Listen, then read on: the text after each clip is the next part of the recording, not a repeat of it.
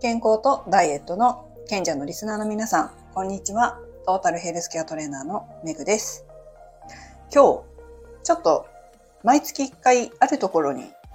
動画を投稿して、投稿してっていうか動画をこうアップしてるんですけど、その撮影をしたんですよね。で、あ今日は雑談です、ちょっとした。でその動画を撮影するのに初めてピンマイクを使ってみたんですよ。で、これスマホにくっつけるピンマイクで、まあスマホにくっつけるってのは変だ。変だね。胸元にくっつけて、で、なんか受信機みたいなのをスマホの充電するところにくっつけてやると、すごくこう、はっきりと聞こえるマイクなんですよ。今、私これ喋ってるの、なんか普段と違うなって感じる方いらっしゃるかもしれないんですけど、これね、使って今放送、収録してるんですよ。普段はね、実は有線のマイク使ってるんですよね。なんかね、インストラクターの頃から聞きやすいかどうかってすごい大切にしていたんですよ。聞いてる方、まあレッスンとかだったら、レッスンに参加してくださってるお客様が聞き取りやすいか、ちゃんと理解できるかとかっていうことをね、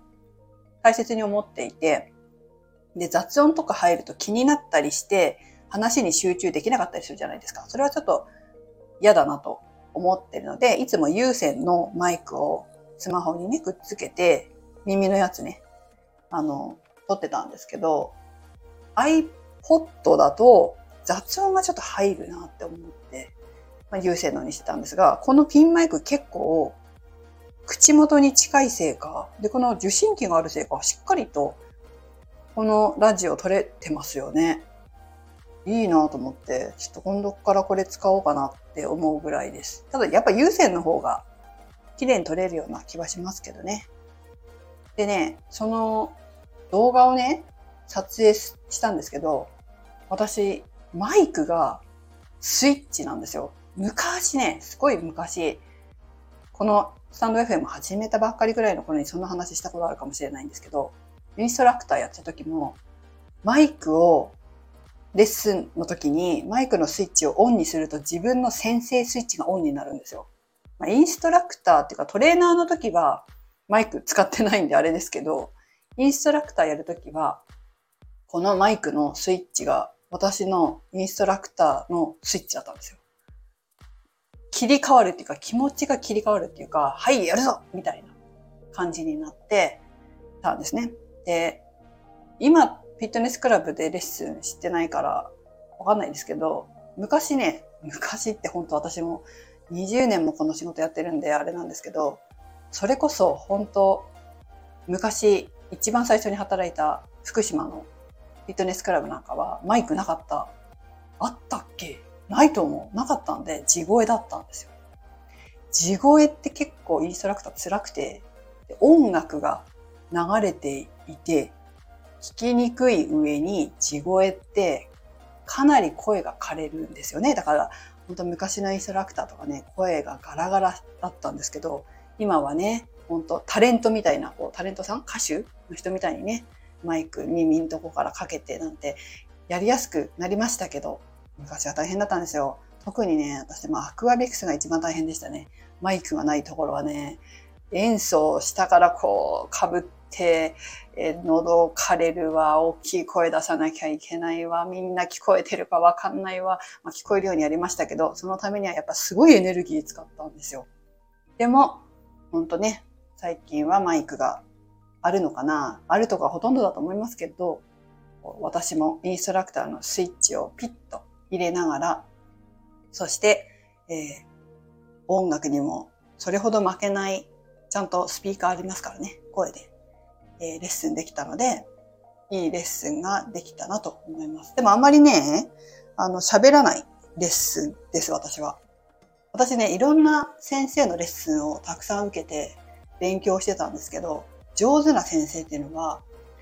そんなに喋んないんですよ。喋んないんだけど、まあ、特にね、えっ、ー、と、おかまの先生ってすっごい上手なんですよ、レッスン。先生たちはね、女性並みの気配りと、男性のその、や、なんていうのかな、わかりやすい短い言葉を使いながら、レッスンするんですよ。どっちの能力もあるので。うん、負けますね。叶わない。おかまの先生たちには叶わない。といつも思うんですけど、本当に、こう、わかりやすく、端的に、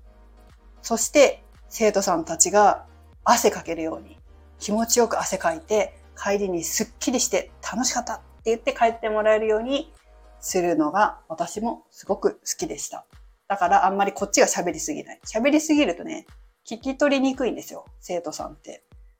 やってる方ってね、レッスン受けてる方って聞き取りにくくて、何言ってんの先生っていう風になると、動きに集中できなかったりするので、なんていうのかな、すごいね、不完全燃焼で終わったりするので、それはね、私は本当にわかりやすく急出しをするように気をつけてました。もう今やれって言われてもどうかわからないですけど、やめて長いのでね。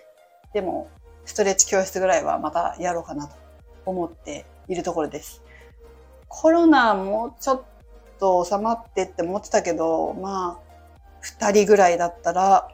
うちのスタジオでもできるかなと思うので、計画を練ってます。あとあんまりこう、息の上がらないようなレッスン。ボディポテンシャルのレッスンをしたいんですよね、私。ボディポテンシャルっていうのは体のインナーマッスルを動かしてほぐしたりとか、こう痛みや不快感、違和感のないような体の動きを習得するエクササイズなんですけど、めちゃくちゃ大好きで、そんなにやってる先生いないかなって思うんで、やりたいなって。まあ、昔からずっとね、ストレッチ教室ではポテンシャルのレッスンも入れてましたけど、動きもね、入れてましたけど、またやりたいなっていうふうに思ってます。土曜日、午前中とかだったらできるかなって思うけど、ちょっとだんだん予定が入ってきて怪しくなってるなっていう感じ。予定っていうのは仕事ね、入ってきてるから怪しいなと思ってますけど、やりたいなセミプライベートですけど、セミプライベートレッスンでストレッチ教室。はい、マイクはないけどね、マイクなくてもいいけどね、このぐらいの狭さだったら。またやりたいと思っております。ということで今日は雑談でした。はい、お付き合いありがとうございました。メグでした。